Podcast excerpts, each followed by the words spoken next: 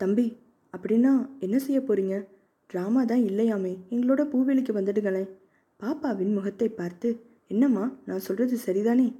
அவள் சாமண்ணாவின் முகத்தை பார்த்தாள். சாமண்ணா சொன்னான் நீங்கள் ஏதோ ட்ராமாவுக்கு வந்தீங்க. வந்த இடத்துல தற்செயலாக என்னை பார்த்தீங்க?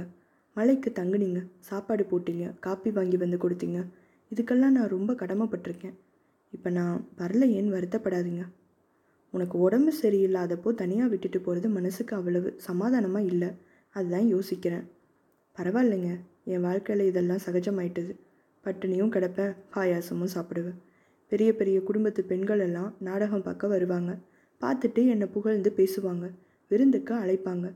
சில பெண்கள் வழியை வந்து என்னோட சிரித்து பேசி ஸ்னேகமாக பழகிறதும் உண்டு. ஆனால் நாடக கம்பெனி அடுத்த ஊருக்கு போயிட்டா அத்தோடு எல்லாம் நின்று போயிடும்.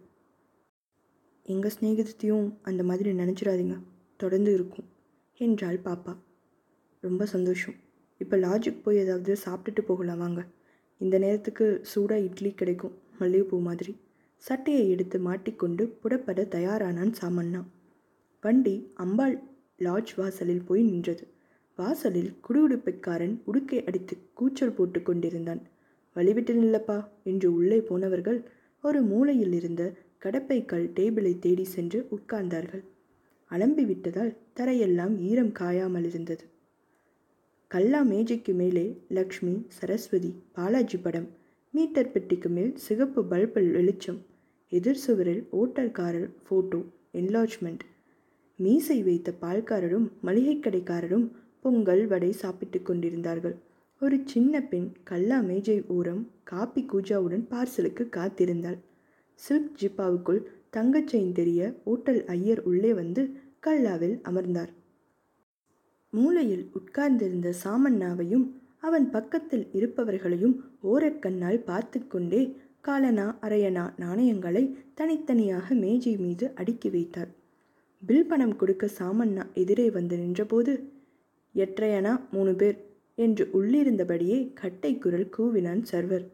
ஓட்டல் ஐயர் இவாள்லாம் யாரு? என்று சாமண்ணாவிடம் கேட்டார். நாடகம் பார்க்க வந்தாங்க. வெளியூர்.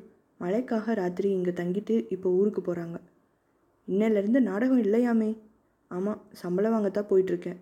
அப்புறம் வந்து பேசுகிறேன் என்று அவசரமாக புறப்பட்டான் சாமண்ணா. ஐயர் பாப்பாவையே உற்று உற்று பார்த்தார். அவர் பார்வையில் சந்தேகம் இருந்தது. இந்த முகத்தை எங்கேயோ பார்த்திருக்கேனே எங்க எப்போ என்று இருபது வருடங்களுக்கு முன்பு தேடினார். ஆமாம் அதே முகம். அதே ஜாடை. தாசி அபரஞ்சி மகளா இருப்பாளோ நாடக கொட்டகை வரை வண்டியிலேயே போய் இறங்கிக் கொண்ட சாமண்ணா அவர்கள் இருவரையும் ஊருக்கு அனுப்பிவிட்டு கான்ட்ராக்டர் வருகைக்காக காத்திருந்து சம்பளத்தை எண்ணி வாங்கி கொண்டபோது மணி பத்துக்கு மேல் ஆகிவிட்டது. நோட்டும் சில்லறையுமாக கிடைத்த இருபத்தி ஏழு ரூபாயில் புருஷோத்தமன் ஷாப்பிலே ஒரு சோப்பும் மூளை கதற்கரையில் ஒரு ரெடிமேட் சட்டையும் வாங்கி கொண்டான். வாடகை சைக்கிள் பிடித்து லாட்ஜுக்கு திரும்பி போய் இன்னொரு காப்பி சாப்பிட்டான். ஹோட்டல் முதலாளி சுதேசமித்ரனில் மிராசுதாரர் துயரத்தில் மூழ்கியிருந்தார்.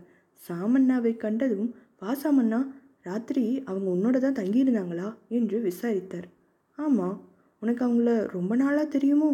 ம் நேற்று தான் ட்ராமாவுக்கு வந்தப்போ தான். அந்த பொண்ணை நான் எங்கேயோ பார்த்த மாதிரி இருந்தது. ஆனால் எங்கேன்னு தெரியல. அப்புறம்தான் ஞாபகம் வந்துச்சு. தாசி அவரஞ்சி முகம் அப்படியே உரிச்சு வச்சிருக்கு. அவள் மகளாக தான் இருக்கணும். அந்த காலத்தில் அபரஞ்சி அழகில் மயங்காதவங்க கிடையவே கிடையாது என்றார். சாமண்ணாவுக்கு இது அதிர்ச்சியை தந்தது. அபாண்டமாக இருக்கே. ஆனாலும் உணர்ச்சியை வெளிக்காட்டி கொள்ளாமல் அப்படியெல்லாம் இருக்காது என்றான். நீ அவளை கல்யாணம் செய்துக்க போகிறதா கேள்விப்பட்டேனே என்று கேலியாக சிரித்தார். யார் சொன்னாங்க? சிரித்தார். எனக்கு அப்பப்போ எல்லா நியூஸும் வந்துடும் சாமண்ணா. காலையில் காதர் பாக்ஷா வீட்டுக்கு வந்திருந்தான். நினச்சேன் அவனுக்கு மண்டை வெடிச்சிடுமே. அவன் வச்ச வத்தி தானே இது? நான் அவளை தான் கல்யாணம் செய்துக்க போகிறேன் ஏண்டா இதுக்கு தான் உனக்கு இலவசமாக வீடு கொடுத்து வச்சுருக்கனா? பாவம் ஏழை பையனாச்சே பிராமண பிள்ளையாக இருக்கியே. எதிர்காலத்தில் எனக்கும் ஒத்தாசையாக இருப்பியேன்னு என் மகளை உனக்கு கொடுத்து உன்னை வீட்டோட மாப்பிள்ளையாக வச்சுக்கலான்னு நினச்சேன். நீ என்னடான்னா அந்த சிரிக்கிய என்ன சொன்னீங்க? நாக்கு அடக்கி பேசுங்க. தாசி சிரிக்கின்னு சொன்னேன். கூத்தாடி பயலுக்கு வேற எந்த பெண் கிடைப்பா? கேலியாக எக்காலமிட்டார். சாமண்ணாவுக்கு ரோஷம் பொத்துக்கொண்டது ஆவேசத்தில் உடல் படபடத்தது. என்னடா சொன்ன? ஹோட்டல்கார பயலே உடம்பு எப்படி இருக்கு? பணத்திமிரா என்று எம்பி அவர் கன்னத்தில் ஓங்கி ஒரு அறை அறைந்தான். செயலற்று பிரமித்து நின்ற ஓட்டல்காரர் கன்னத்தை தடவிக்கொண்டு டேய் அவனை பிடுங்கடா ஒதுங்கடா என்று கூப்பாடு போட்டு சிப்பந்திகளை அழைத்தார். யாரும் கிட்டே வரவில்லை. ஐயருக்கு நல்லா வேணும். சாமண்ணா அங்கே நிற்காமல் அடுத்த கணம் சைக்கிளில் ஏறி மாயமாய் மறைந்து விட்டான். அன்று பகல் எங்கெங்கோ அலைந்துவிட்டு அறையில் படுத்து தூங்கிக் கொண்டிருந்த சாமண்ணா கீழே நாய் குறைக்கும் சத்தம் கேட்கவே யாரோ வருகிறார்கள் என்பதை ஊகித்தான். கதவு தட்டப்படும் சத்தம் கேட்டதும் எழுந்து போய் கதவை திறந்தான். அங்கே இரண்டு போலீஸ்காரர்கள் நின்று கொண்டிருந்தார்கள். கொஞ்ச நாளைக்கு முன்ன யாரோ ஒருத்தன் தற்கொலை பண்ணிக்கிட்ட வீடு தானே இது? ஆமாம் அதுக்கு என்ன இப்போ? இல்லை அப்போ ஒரு முறை இங்கே வந்திருந்தோம். இப்போ நாங்கள் வந்தது அது சம்மந்தமாக இல்லை. இது வேறு கேஸ் உங்களை தான் தேடி வந்திருக்கோம். என்னையா என்ன சங்கதி? இந்த வீட்டை சோதனை போட சொல்லி உத்தரவு. எதுக்கு? உங்கள் பேரில் அம்பாள் லாட்ஜ் முதலாளி கம்ப்ளைண்ட் கொடுத்துருக்கார். அவர் மகளுடைய தங்கச் சங்கிலியை காணலையாம். நீங்கள் தான் எடுத்துகிட்டு வந்திருக்கணும்னு சந்தேகப்படுறார். தெப்ட் கேஸ் அடப்பாவி. அது அக்கிரமம். அந்த அயோக்கியம் என் மீது வீணாக பழி போடுறான். நான் யாருன்னு தெரியாத உங்களுக்கு நீங்கள் அந்த ஓட்டல்காரன் பேச்சை நம்புறீங்களா? அவன் பெண்ணை அந்த பைத்தியத்தை நான் கல்யாணம் செய்து கொள்ள மாட்டேன்னு தெரிஞ்சதும் இப்படி என் மேலே திருட்டு கேஸ் ஜோடிச்சிருக்கான். உங்களை எங்களுக்கு நல்லா தெரியுங்க. அதுதான் ட்ராமாவில் தினம் தினம் பார்க்குறோமே ஆனாலும் எங்கள் டியூட்டி மேலெடுத்து உத்தரவு. நல்லா பாருங்க உள்ளே வாங்க. முதலில் அலமாரியில் உள்ள புத்தகங்களை ஒவ்வொன்றாக எடுத்து உதறினார்கள். மடிக்கப்பட்ட இரண்டு நூறு ரூபாய் நோட்டுகள் கீழே விழுந்தன. இது எது ரூபா? இங்கே எப்படி வந்தது? ஐயோ எனக்கு தெரியாது. சத்தியமாக தெரியாது. எனக்கும் இந்த பணத்துக்கும் சம்மந்தமே இல்லை. என் சம்பள பணத்தை இதோ பாக்கெட்டில் வச்சுருக்கேன் என்று பணத்தை எடுத்து காட்டினான். அப்போ இந்த இருநூறு ரூபா உங்களது இல்லையா? நிச்சயமாக இல்லை. ம் அந்த தகரப்பட்டியை திறந்து பாருப்பா. தாராளமாக பாருங்க. ட்ராமா போஸ்டர் சில காகிதங்கள் வேட்டி சட்டைகளை தவிர அதில் வேறு எதுவும் தென்படவில்லை. ஒரு கான்ஸ்டபிள் பாத்ரூம்குள் போய் தேடினார். அங்கிருந்து சோப்பு பெட்டியை திறந்து பார்த்த அவன் இதோ இதில் இருக்குங்க ஜெயின் என்று சத்தமாக சொன்னான். எனக்கு ஒன்றுமே தெரியாது.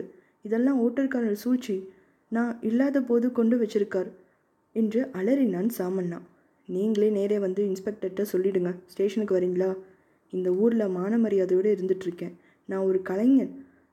உங்களோட தெருவில் வந்தால் நாலு பேர் என்ன நினைப்பாங்க? நீங்கள் இப்படி என்னை அவமானப்படுத்தலாமா? நாங்கள் என்ன செய்ய முடியும்? நீங்கள் இன்ஸ்பெக்டர் ஐயா கிட்ட வந்து பேசிக்கோங்க. உங்களுக்கு அவமானமாக இருந்தால் தனியாகவே போய் இன்ஸ்பெக்டரை பாருங்கள் அதில் எங்களுக்கு ஆட்சேபனை இல்லை. நாங்கள் போய் ஹோட்டலில் காஃபி சாப்பிட்டுட்டு பின்னாடியே வந்துடுறோம். நீங்கள் போயிட்டு இருங்க என்றனர். சாமண்ணா சைக்கிளில் புறப்பட்டான்.